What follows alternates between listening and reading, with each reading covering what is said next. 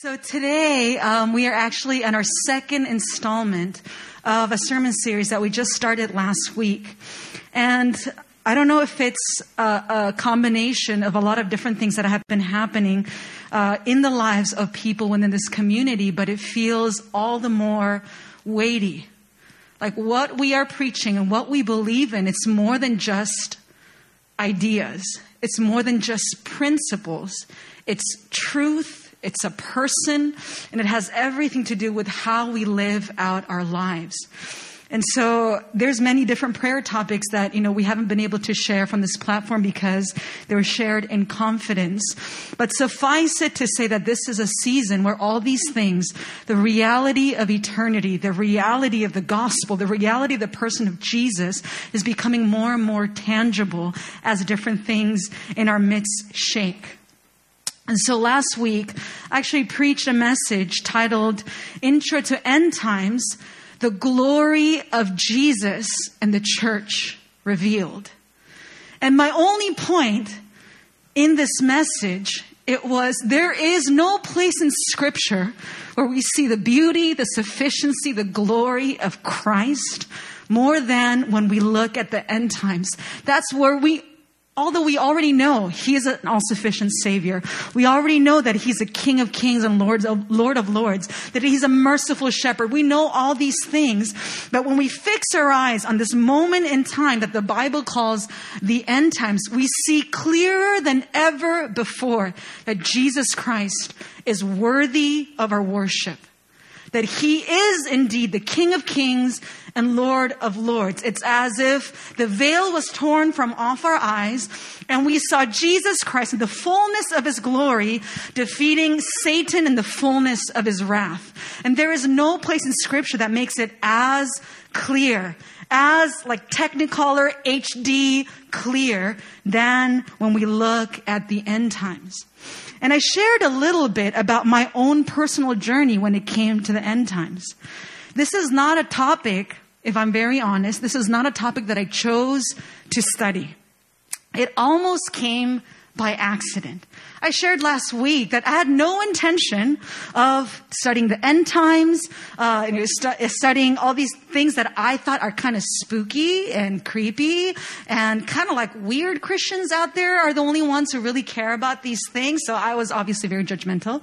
Uh, but in my mind, there's like the mainstream clean, respectable Christians on this side, and they care about the gospel, they care about the word. And then there's kind of like this offshoot, right? Kind of like a little bit weird Christians, and they have this fixation on the end times. And in my mind, nobody had taught me this, but in my mind, I classified Christians into these two different camps. There's like the respectable, dignified, you know, Christians. And then there's kind of like this offshoot, this weird group of Christians. I'm not really crazy about them. I don't know if I want to go there. I don't want to, I don't want to be seen even as that. And this is obviously my very religious, very judgmental side coming out, right? But the more and more I pursue Jesus Christ, and the more and more I read this word in its fullness, not just the parts that made me feel comfortable, but especially the parts that I would normally skip over, the books that I would normally skip over for years and years, even when I was a professing Christian, the more I looked at the Bible, the more I saw that this topic of end times is actually inevitable. It's unavoidable. You cannot listen to Jesus preach for more than a couple of chapters before the topic of end times comes up. You cannot read through any of the Old Testament prophets without the topic of end times coming up. You can't read even through the Psalms. You know, you can read a couple of chapters maybe, but then all of a sudden the topic of end times would come up. And more and more I realized that this topic is fully embedded in the whole scripture. It's not just one book here, which I thought was, you know, the book of Revelation. I can know all the books and this one, eh, I don't really need to know. It's kind of optional and an, elective of sorts. It's like you can be a, uh, you can minor in this, but you don't, you don't need to major in this kind of feeling, um, I realized more and more that no, it's not just in the book of Revelation. It's actually everywhere in scripture. And if you were to tear out every page that has anything to do with end times, you'd end up with no Bible. Like maybe a couple pages here and there, and that's it. You'd end up with no Bible. And that's because it's all over scripture and God cares about it. It's not because of anything else. It's not about being a certain kind of Christian or preaching a certain kind of message. This is the Word of God, and that part cannot be avoided. So for many years, I was actually a little bit embarrassed to talk about end times. So when people would ask me, okay, so what is it that you believe in? What is the gospel that, you know, you, you, you, you preach on or you talk about? You know, I would be super confident when it came, okay, you are a sinner and Jesus Christ in his mercy, he had to come down and die your death on a cross so that you would be redeemed. And because he died and because he rose again, now you in God's eyes, you are now a son of God. You are blameless and spotless. And the record that Jesus had, now you have. The record that you had, the sinner that cannot be saved on their own power, Jesus took that upon a cross. And I was super confident when it came to that. And then oh, I would kind of mumble something along the lines of like, oh yeah, and he's kind of coming back someday, you know? Yeah, there's like a few things here and there and it's not for sure. And so I would find myself like really confidently talking about, you know, this is the gospel message. But then when it came to his second coming, when it came to our resurrection of the bo- uh, of our bodies, when it came to eternity, I would kind of just like leave that unsaid. I didn't feel like it needed to be part of the main gospel message. But this is something that I have repeated over and over and over again, and that is that the good news of the gospel without the return of Christ is no good news at all. The good news of the gospel, gospel means good news, right? The good news of the gospel without the return of Christ. So everything up until his, sec- his first coming, everything up until his ascension, the good news of the gospel without the coming, the second coming of Jesus Christ is no good news at all. I'm not saying that what I perceive to be the gospel message is wrong. All I mean to say is that it is incomplete. I'm not saying that Jesus coming down, dying for you on the cross, you know, dying your death, being raised back to life, and then ascending into heaven. I'm not saying that is not the gospel. I'm saying that it's the incomplete gospel.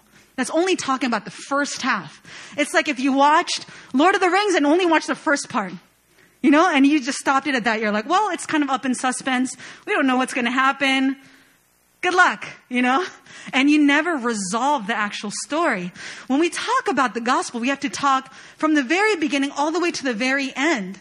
And over the years, as, as, I've been meditating on what exactly is the gospel, I realize more and more that the definition that Jesus gives, the definition that the prophets give, the definition that the apostles give is far more comprehensive than I had previously thought. And so I realized that I needed to redefine what the gospel meant to me. That made me very uncomfortable because if there was one thing that I was very clear on and very sure about is what is the gospel? If I were to ask every single person here in this room, so what is the gospel message? And there's 40 of you here, I'd have 40 different answers to that. There's different parts, parts that we emphasize. There's different parts that we you know, kind of gloss over, certain parts that we leave out altogether. And so we need to have a full understanding, not of what so and so says about the gospel, not about what this preacher or this even theologian thinks about about the gospel is what does God think about the gospel? What does the word say about the gospel? And so today's message is actually titled The Intro into End Times, and it is, wait, not that. Um, it is the glory of the gospel revealed. Last week we talked about what is uh, the end times. It reveals the full glory of Jesus and the full glory of the church. And today we're going to talk about how the end times reveals the glory of the gospel message. This is one of uh, this is some of the reasons why we actually never talk about the end times. Number one, it is not attainable, so why try? Like it's kind of like shrouded in mystery. And we're never really fully going to know this thing. And so it's always going to be speculative. And we'll just never know for sure. So why even try? Life is full of uncertainty already. Why talk about this mysterious thing? And so in us, we build this like uh, justification that oh, it's futile to actually talk about that. Nobody really knows anyway. And so why even study it. But that's not the way that Jesus talks about it. That's not the way that the Bible talks about it. And so we are actually not justified in this approach.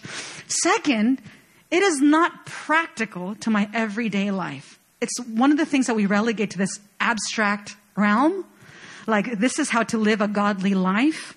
And then somewhere out here is this abstract idea of what's going to happen in the future and the things that Jesus warned us about. And so we kind of like say, this is the practical, concrete things about the faith. And this end times thing is somewhere out there. You know, not part of, you know, the practical things that have an everyday application in my life. And that, again, is not how the Bible approaches it. The Bible approaches it like, like Jesus is there saying, let me give you the most practical thing in your life so that you can live out in godliness with uh, alertness in your heart, preparedness for the times. And then he begins to talk about the end times. It's as if Jesus thought the most practical thing that I could equip the body of Christ with is this idea of end times. Like we're going somewhere, something is at stake, and you need to be prepared for something. Let me give you this. Um, this uh, illustration, and I got permission from this. You guys know our sister Luna, right? Our sister Luna recently gave birth. It's like this, cu- the cutest little, you know, massive rose. His name is Zion, and he's like a mini dad, like a mini Somyeong, minus the facial hair. And if anybody here knows Luna, you guys know how she is, right? She's very like, oh, it'll be okay. You know, her whole pregnancy, all nine months, she was like, I think it'll be okay. I think, yeah, I think I'm ready. I don't want to stress about too much. Um, but then when you hear the after story, right, like how she gave birth, how difficult it was, how painful it was, in her mind, it was like, I hate every person who told me I would be okay. I hate every person who told me, yeah, you'll be fine. Oh, you're healthy. Oh, you're young. You're physically active. You'll be fine. She was like, I hate every person who said that. How could you do that to me? You did me no favors because I got to the birthing room completely unprepared. Mentally, spiritually, physically, I wasn't ready for that. And so obviously she didn't, maybe she didn't say hate the word, but like, you know, she was like, I wish they hadn't said that to me, right? Because it was so difficult. She needed to know concretely, you know, she didn't need her feelings to be spared because it would be something that's difficult to hear. She, uh, it would have served her well to actually know the nitty gritty, to know what to expect, what are the worst case scenarios? Yes. How to prepare for this mentally, emotionally, physically. And so she said that I was so unprepared for how difficult my delivery was going to be. And so in the same way, when we, well, by the way, she's okay and the baby's great. He's very healthy. I think whatever grace wasn't there for the birthing is there in the raising the baby. And so they're doing great. But when it comes to the end times and the church, we often approach it that way as well. Even as a preacher, I'm like, why should I preach on that? You know, like, uh, we don't really need to get uncomfortable. There's enough stuff for us to, you know, talk about, preach on, apply, and live out as a community. Why do we even need to talk about end times? And so in my mind, I'm doing y'all a favor by avoiding a subject that is very uncomfortable. But in the same way that Luna got to the birthing room completely unprepared and it kind of blindsided her, in the same way it will be for the church. If I as a preacher, if we as a body don't talk about the end times, it's going to be comfortable for now until the shakings come. Until even the Bible calls it birthing pains, right? Until the birth pains come. And that's when we realize that we as a body of Christ are not equipped to deal with the shakings that are surely to come. And so I cannot do that out of love for the church. We need to talk about the end times. I'm not doing anybody any favors by not preaching about it. Number one, because it is a part of the gospel. But number two, also because it will leave us so ill prepared for what is up ahead that when that moment comes, if you've never heard anybody teaching on it, preaching on it, exhorting you on it, then you will feel just like Luna felt. I had all these pastors and mentors and disciples in my life. Nobody ever brought this up. Nobody told me that sufferings are part of the Christian walk. I don't know what to do with suffering. I don't know what to do with illness. I don't know what to do when my family shakes or my job is at stake. I don't know what to do when these massive global shakings are happening. I have no grid for it. Why? Because I've never heard of this being talked about. And so, for the church, for the body of Christ to be fully prepared, Jesus and his kindness, Jesus in his mercy didn't spare us from those teachings, and we shouldn't either. And so why do we stay away from the study of end times? Number one, it's not attainable, so why try? You know, it's not practical to everyday life. We have enough things to think about, so this theoretical thing we don't really need to talk about. And there's also this embedded idea in our minds that it is not central to the gospel. Like I said at the very beginning, we feel like the gospel message is here. This is somewhere out there in the periphery. Like we, we kind of need to know about it, but we don't really need to know about it. Jesus made this very central. Whenever he talked about the gospel, it wasn't just about his first coming. He was always talking about his second coming. Every prophet, every writer, every apostle always talks about the second coming of Christ. So today we'll delve into this third objection, studying the end times a bit more deeply. And um, last time, uh, last week, I talked about how the end times it showcases the pinnacle of the glory of King Jesus, the conquering King, the bridegroom, the merciful Savior, and it also showcases the glory of the church. It's no longer just a scrawny bunch of timid, like fair weather, like I don't want to offend anybody, bunch of disciples. They become a mighty, defiant, passionate church that is able to withstand the greatest pressures that they had ever faced, and they're able to come out victorious. So this week's message, again, is the end times and the glory of the gospel revealed. We think too lowly and too narrowly about the gospel. We think about it too modestly but it is far more glorious than we understand. And when we look at the end times, that's when we see it even more clearly. So we're going to go into a kind of intense passage today. Is that okay with you guys? We're going to go into a kind of intense passage. Yes. So when we talk about end times and we think about what did Jesus preach about this, we have to go to Matthew towards the end, right? We're going to go into Matthew 24 Again, it's a kind of intense passage. All throughout the year, we've been talking about the sermon, uh, uh, the Sermon on the Mount, right? The Mount of Beatitudes. We're talking about Jesus gathering crowds and saying, "Blessed are the poor in spirit, for theirs is the kingdom of God." All of these things. This is a different kind of mount. This is not the beginning of his ministry. This is towards the end of his ministry. It's not the Mount of Beatitudes. This is the Mount of Olives. This is when death is at his doorstep. When betrayal is at his doorstep. When he knows that when he's crucified, his disciples are going to disperse. He knows that all things, all these things are right, you know, on the brink of happening. And Jesus feels like it's very important to talk about the end times. If I were Jesus, I would have talked about something else. You know, I would have talked about a lot more practical stuff. Like, okay, when I'm gone, this is what you need to do. This is how to go about things. And there's going to be one dude who's going to betray me and you're going to have to replace him. And so the best way to, you know, that's how I would have used that precious moment. And yet Jesus seemed to think differently. He talked about his second coming as if that's going to be the most important thing he's going to leave with them before he goes to the cross. So Matthew 24, we're going to be reading from verse 3 all the way to verse 14. And you can follow along, you know, in your Bible or you can follow along on the screen. And it reads, As he sat on the Mount of Olives, the disciples came to him privately saying, Tell us, when will these things be? And what will be the sign of your coming and of the close of the age? If anybody, if we were in their shoes, I would have asked the same thing. Like, okay, you talked about all these creepy things that are going to happen. Like, so Uh, should we expect it like next week? Like next month? Like, so can you give us a little more detail? You can't just tease us like that. You can't just give us a trailer. We kind of need to know. It's kind of important.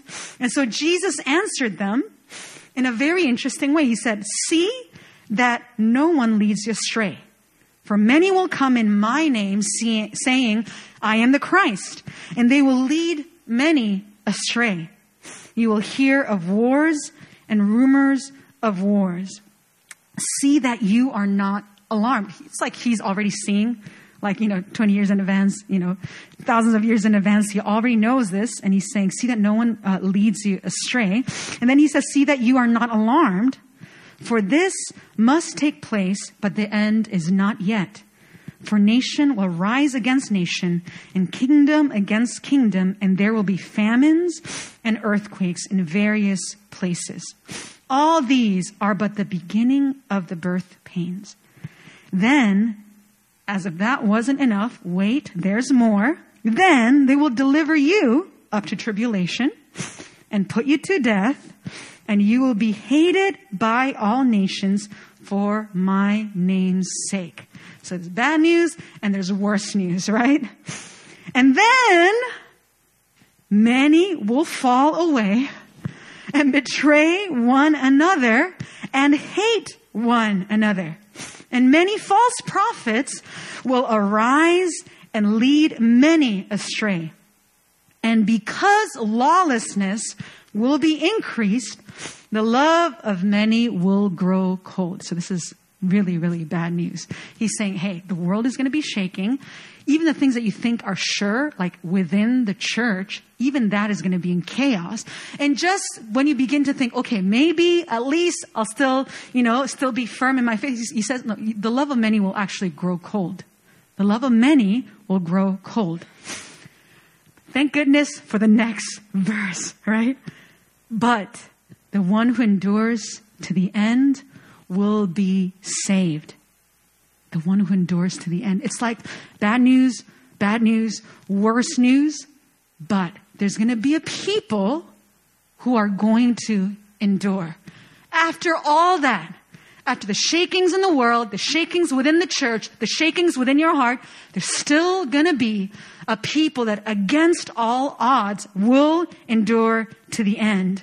And this gospel of the kingdom will be proclaimed throughout the whole world as a testimony, not just a written word, lived out experience word to all nations.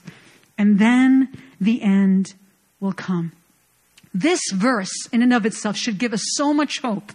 This verse in and of itself should also challenge our understanding of what is this gospel that he's talking about. Isn't it kind of irrelevant if we think that the, the gospel is simply what Jesus has, you know, done 2,000 years ago. This has nothing to do with this falling away, with the shaking. This is like way in the future. Jesus seems to have the impression that the gospel includes a second coming.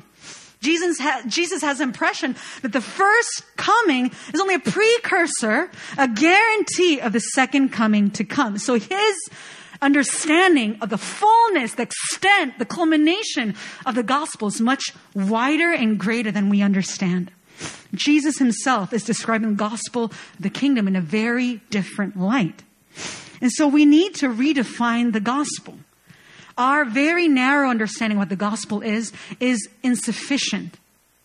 It's not enough to get us all the way to the end, to endure to the end, to go through the shakings, to go through the shakings within the church, to go to the, through the shakings outside the church, and even within your own heart. The gospel of the kingdom, this gospel of the kingdom will be proclaimed. A gospel that has withstood the test of time, the test of shakings, the test even of many hearts growing cold. This gospel will be proclaimed through the whole world as a testimony, lived out, tried, and true. A testimony to all nations, and then the end will come. So when we talk about the gospel, there's three different ways in which I want us to redefine what the gospel means. First thing is the gospel is about redeeming the broken. Redeeming the broken. When I think about the way that I myself would have explained the gospel, it had less to do with redemption and it had more to do with escape. Like this life is too hard. This human mortal frame is too weak. I need an out. Like, I need to get out of here. And so the gospel is like my ticket into escape. Like, I just get to leave all of this behind. But it's so it's such uh, like the perfection of God's wisdom is that He doesn't just take what is broken, scrap it. He takes what is broken and chooses to make it new. He chooses to take that which is damaged beyond repair and make it new. He chooses to take the worst of sinners, the sinner of sinners, and make them a holy nation. Have you ever read through the Bible and God really exasperated at Israel? Like if you guys have read any of the books in the Old Testament, you're like, oh my gosh, Israel, could you like keep it together, like hold it together for at least, you know, more than what, a chapter or two? But we see in the narrative of scripture over and over and over again that Israel falls at every turn. Just when they turn back around and turn back to the Lord, then you just look over to the next column and they've fallen again. They've begun to worship idols all over again. Now here's the thing. We can look at the scripture and be like, gosh, Israel, can you just get it together? But the story of Israel is the story of mankind. We have all failed. We have all turned back to the Lord and then only a few columns later, turn back to our idols. We have all tried to save ourselves, tried to remain faithful to God, and we have failed over and over and over again. So the gospel message is not that God will save Israel when she proves herself, when she finally get, gives her, like, gets her life in order. It's God taking the broken, the dead, and making it new. It's like in Ezekiel 37, when, when, when the, the prophet sees a valley full of dry bones, the prophet prophesies over it and we see bodies rising up from these dead bones. So what was dead is now resurrected. And that's not enough. That's not enough. Then God asks the prophet, breathe life into it. It's more than just a people. These are people that are going to be an army, a nation. We're looking not just at, at, at, God taking what is broken, scrapping it. He's not just taking this and okay, let's bring it back to status quo. God is taking what is broken and tainted and compromised. He makes it new and he makes it into a nation and an army and a force to be reckoned with. The, the gospel message is not just about let's avoid hell. Let's avoid punishment. It's so much more glorious than that. Yes, you do get to sidestep those things. Yes, when you call upon Jesus, your destiny is sealed in a very different direction. Yes. But it's not just a matter of accepting Christ and hoping you make it to the end of your life without renouncing Him. You know, I hope I don't fall into really bad sin. I hope I just, you know, I don't I avoid these really, really bad things and maybe I'll, I'll kind of squeak in at the finish line. Jesus says the gospel is much more glorious than that. You are not just going to be turned from a sinner to a saint, but you are also going to be a force to be reckoned with. You're going to be a holy people, a holy nation, a priesthood for the glory of God. And that is the fullness, the extent of the gospel. It's not just about escape. It's about redemption. Taking what is broken and making it new taking what is evil and defeating it forever, taking what is damaged beyond repair and making something new, taking ashes and giving beauty, taking death and giving life, dry bones making an army, taking the sinful and making it holy, taking the adulterous nations and making them a covenant people. That is the gospel. It doesn't end with you accepting Jesus into your heart and trying to live a life that is okay and decent for the next 30 years until you see him face to face. It's much greater, much better than that. It's about a God that purchased you so that you would spend eternity with him. Let me give you just this picture, right? Imagine I showed up to church in full American football gear, like from top, top of my head to the bottom of my feet, like helmet, shoulder pads, cleats, maybe not spandex, nobody wants that, um, but, you know, fully geared. You would look at me and you'd be like, I wonder what she thinks is in store for this Sunday, right? Like she must be anticipating and preparing for what she thinks the Sunday is going to be about. It means that she's expecting to get hit. She's going to be expecting to be bumped around. She's expecting that it's going to take a lot of energy and intentionality. But if I show up like in shorts and like flip flops, you're like, oh, she expects today to be pretty laid back.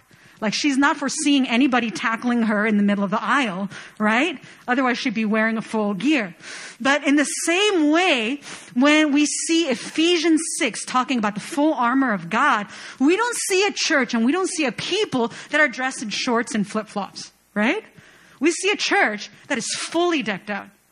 Helmet of salvation, breastplate of righteousness, uh, belt of, of, what? No. Yes. No. Yes. Truth, yes. Truth.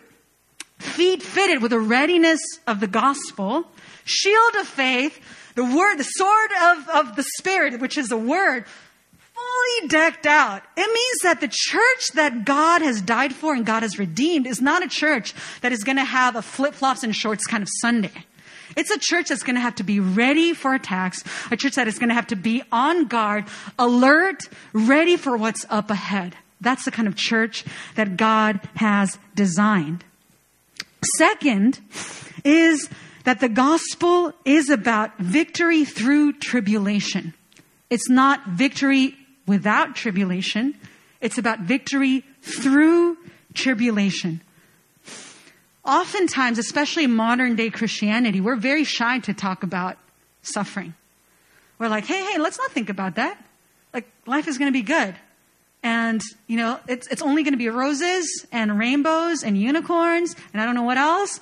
It's only going to be that. So let's not let's not talk about you know suffering. Let's not talk about you know the harder things of life. But the bible is actually not shy about talking about suffering in this lifetime. The christian walk is never framed as sidestepping trials and tribulations. It's framed as making it through trials through tribulations so last year, I'm going to tell this story kind of correlated to um, the story that I shared last week.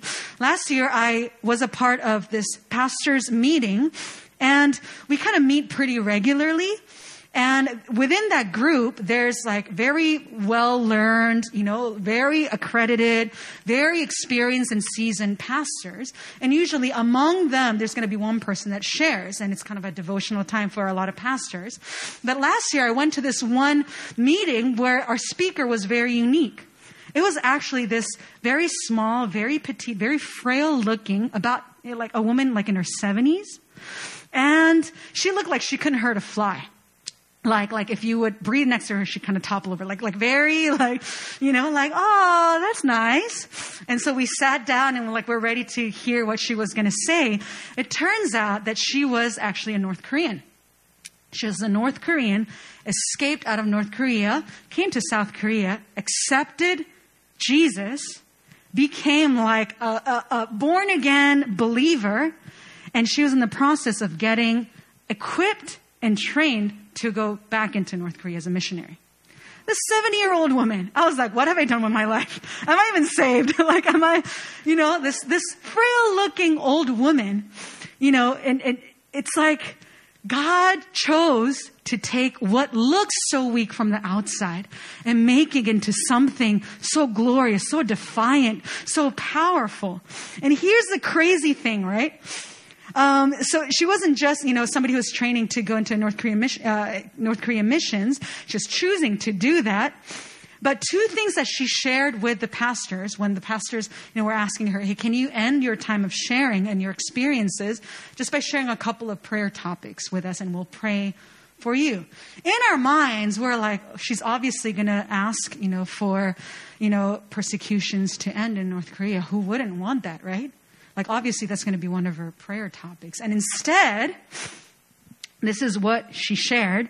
She said, It's such a miracle that God would save a sinner like me and that he would take somebody as uneducated, unworthy, like people would just like overlook me wherever I go, inexperienced, untraveled, and that God would use me to bring the gospel back to my homeland. Pray that I remain faithful. She didn't say, pray that I don't get to suffer. She didn't say, pray that, you know, I, I don't get captured by authorities. She didn't say any of that. She said, pray that I would remain faithful. I am very aware of the reality in North Korea. I'm very aware of what's happening down on the ground. But what I want more than, you know, a, an end to the pain, what I want more than that is that I would remain faithful. I have a call on my life. God has equipped me with His Holy Spirit, and I just want to be faithful to what God has called me to do. That was one of our prayer topics. And the second one, it was pray that Christians in North Korea, they would not give up. And she was saying, Do you know that there's revival happening in concentration camps? Like where people worship God with everything that they have. And it's not just that they say they're laying down their lives, but they're actually laying down their lives day in and day out. And they are turning to Christ. They are believing in this Jesus, that people will be willing to be tortured for that. And even when guards would see these crazy Christians willing to go through torture, willing to go through imprisonment, even for them, that is jolting enough. Like, what's the big deal? You just got to say, you know, just give up this name, this imaginary God that you have, and life will be so much easier. You'll be safe. Your family will be safe. You can just go back and work, and you don't need to live here. You don't need to be here. And instead, over and over again, these guards would see people over and over again refusing to give up Christ choosing, you know, to remain in a concentration camp or in a torture chamber, wherever it is, because they love this man and because they love this God so much. For anyone who witnesses that, they realize that it's more than just talk. It's more than just this idea, this religious system, this philosophy. It's a person that they're dying for. It's a person that they're testifying to. And that does something to the human heart. And so she was saying, pray that the gospel would prevail, especially in concentration camps, especially when people are persecuted. Pray that the church would withstand the trials and preach of a God who is faithful through all the challenges, a God who rewards the martyrs and delights in his church. So all of us were sitting in this room like, are you serious right now? Like, do we even believe in the same God? it almost felt like she sees a God that I don't really know. Like she's seeing a very different kind of God. My God is a little bit smaller. My understanding of, of, God is like, okay, maybe I'm willing to give him my Sundays. Maybe I'm willing to give him this. And then if, you know, it feels right, then maybe I'll give him this. But she's seeing this, this other God. Like she's seeing a God who's worthy of all her life. She's, this God is worthy of all her trials, all her suffering. She's seeing a very different kind of God. And so I walked away thinking of just what a gift the persecuted church is to the global body of Christ. Because it challenges our categories. It challenges our metrics for success. They don't have massive gatherings. They don't have conferences. They don't have celebrity preachers. They don't have books and CDs and all these things. They don't have any of that. They just have Jesus. They just have the gospel. And if they're lucky, they'll have a copy of the Bible if they're lucky. That's all they have. And that is enough. That is enough for them. People are turning to this man, Jesus Christ because he is a God who saves, because he's a God who perseveres and nourishes a victorious, defiant, glorious church. And that is the beauty of the gospel. My last point for today is that the gospel is about eternity with a person. I say this over and over again because this is part of my testimony. For I grew up in the church for many years, treating Christianity as a collection of beliefs like, well, my parents go, so I guess I have to go. And they believe in this book called the Bible. It's kind of like any other book, I guess. And I just have to memorize parts of it and I have to be able to recite parts of it. But it never clicked in my mind that this is actually a person that I'm relating to. It's not just a set of ideas and it's not just a philosophy. Um, modern day Christianity sometimes it goes into two different directions. One of them is that it can teach cold, hardline dogmatics, more than the person of Jesus. So it can teach you from A to Z, it can teach about what it means to be a Christian, how to live like a Christian, what to believe in if you're a Christian, without ever talking about the person of Christ. It can teach you how to be a Christian, how to be even a reformed Christian, or, you know, whatever flavor you want. It can talk about dogmatics and theology and philosophy and application without ever talking about the person of Jesus Christ. And then on the opposite extreme, you know, it's not just that those are evil. You know, on the opposite extreme, it's just the same, except instead of dogmatics, it's like personal, you know, personal experience and what prophet so and so said and whatever. You can still do that without ever talking about the person of Jesus Christ. But my prayer is that you would never be able to go too long without colliding and crashing with this person called Jesus Christ. Because that, not dogmatics and not even personal testimony, that will change your life. That will save your soul. That will revolutionize your life. That will change your perspective. That will transform your heart and your desires. That will overflow into your behavior.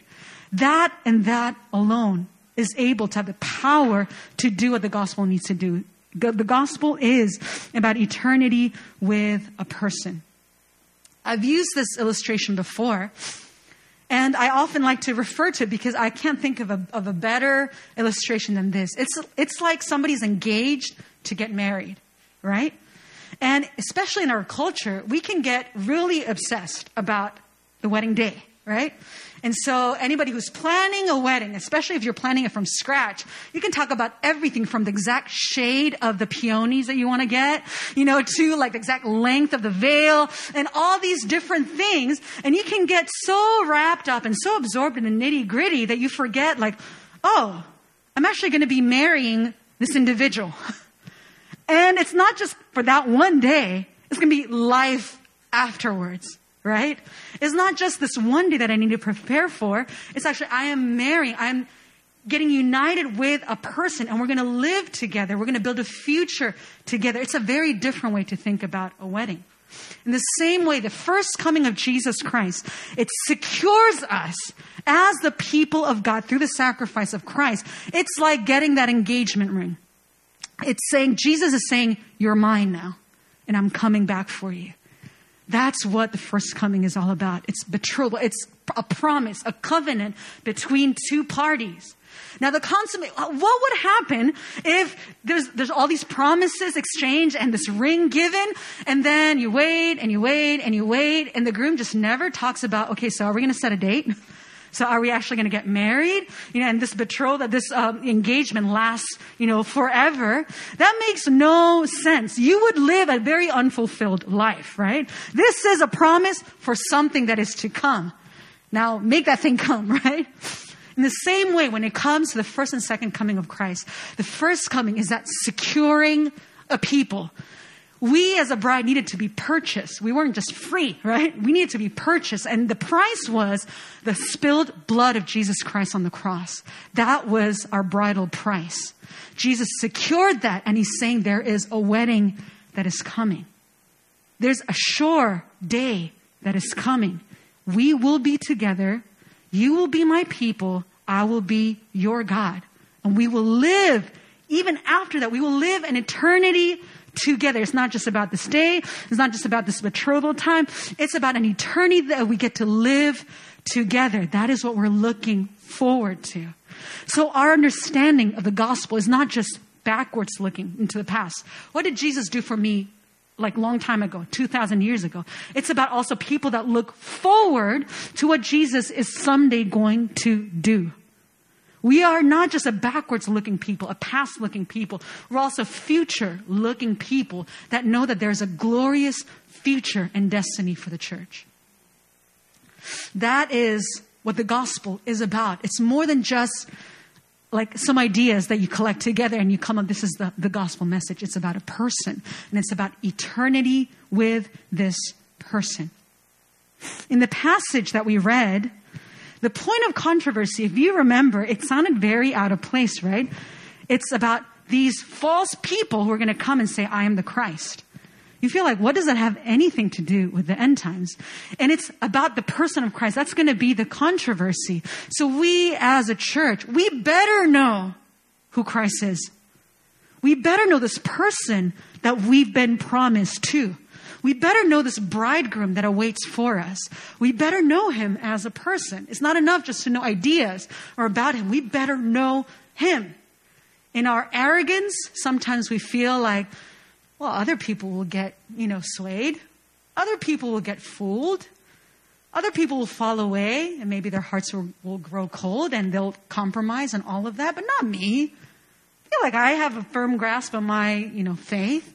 That's not what the Bible says. The Bible says, take heed. The Bible says, many, many people that you think are surefire, they must be Christian, you know? Like they love Jesus. If they don't know Jesus, at the end of the day, it amounts up to nothing. You can recite all the doctrines about Christianity without knowing the person of Jesus Christ. You can. I had a New, Test, uh, New Testament professor uh, back in college, and he's the most like well-renowned agnostic in, in, in that academic circle. He's an agnostic teaching about the teachings of Jesus, right? You can be an agnostic and teach the Bible. Did you know that? I don't know why he would do that, but anyway, right? But I was taught like a person who's agnostic, who doesn't have trust and, and faith in this person, Jesus Christ, can memorize the Bible, can recite all these things, can talk about all the controversies, can, you know, dissect scripture. They can do all of that without knowing the person of Christ. Now, if someone like that is able to do that, do you think we are exempt from that? We, if anybody else, we should know this person of Christ so that when the day comes and everything shakes around us and everything shakes within the church and everything shakes within us as well, we would know with sureness who Christ is. There is no question about who Jesus Christ is because I know him. I don't just know about him. I don't just recite things about him or I haven't just, you know, learned his teachings. I know him. I know Christ. I'm going to close with this for today. What is the gospel ultimately leading to? Is it about love for Jesus in the end? And this is a question that should make us re examine our understanding of what the gospel is. Is it about Jesus? Is it about the person of Jesus, the full person of Jesus, not just the parts that are a bit more, you know, easy to accept, but, but who Jesus has revealed himself to be? The full person of Jesus. What is this gospel ultimately leaning, uh, leading us to? Uh, if I could have the praise team come up. This is just a, a thought, you know, that has come up in the last couple of weeks. And I want us to think about this, especially because of the times that we live in right now. You know, I talked about the passage in Revelation, chapters 4 and 5, how it's like at the brink of all these end time things happening, God feels like it's necessary, it's a necessary provision to show them who I am. I am the Lord and there is no other. I am seated on a throne. No matter what is happening all around you, I'm still seated on the throne. I'm holy, holy, holy. I'm worthy, worthy, worthy, and nothing will change that. In the same way that we see in the book of Revelation, we see the same thing happen in the book of Isaiah. Isaiah chapter 6 is also one of those passages where we see the veil being pulled back. And the first verse, and it's very interesting that this is how the prophet Isaiah chooses to begin. It is in the year that King Uzziah died. I saw the Lord high and lifted up in his temple, and his, the train of his robe filled the temple. What does it have anything to do with King Uzziah? Why does it matter? It matters because in a moment of greatest political shaking that the nation had seen in a long time, that was the moment to gaze upon the glory of a God who's unchanging, a God who will not die like kings will, a, a, God who still is alive, who's still enthroned, who's still worthy, and from age to age, he's holy, holy, holy. It is necessary, especially in times of shaking, for us to fix our eyes on that which is not shaken. Isaiah chapter 6, that's how it starts. In the year that King Uzziah died, I saw the Lord high and lifted up, and the train of his robe filled the temple. Let me translate that to you in today's terms. In the year that a global pandemic broke out, I saw the Lord high and lifted up. He's still holy, holy, holy. The train of his robe still fills the temple. He's still surrounded in worship and glory and beauty. In the year where millions lost their job, I saw the Lord. And he's still high and lifted up. Nothing will change that. In the year that natural disasters hit our planet like never before, in the year that all the things that we took for granted all of a sudden shifted underneath our feet, in the year where there was social unrest and there was a mental health crisis, in the year that all those things happened, I saw the Lord and he was high and lifted up. The train of his robe filled the temple. It is imperative because of the shakings that we fix our eyes on this person that we worship. Sometimes we think the most practical thing to do is like have this set of ideas and protocols and things to do. Sometimes the most practical thing that we need to do is fix our eyes on Him who's not shaken. That might give you the courage, the love, the, the, the, selfless sacrifice that you need to endure those shakings. That might remind you that it's more than just compliance, it's about affection, love for this man, Jesus Christ. It's more than just, oh, I just want to make it through and hopefully I'll be okay. It's about, God, you are worthy of everything. Even if I were to lose everything, you're still worthy. Even if at the end of this year I lost my job, I lost my health, I lost my family, it doesn't matter. You're still worthy. That's why it's imperative for us to fix our eyes on a God who is worthy.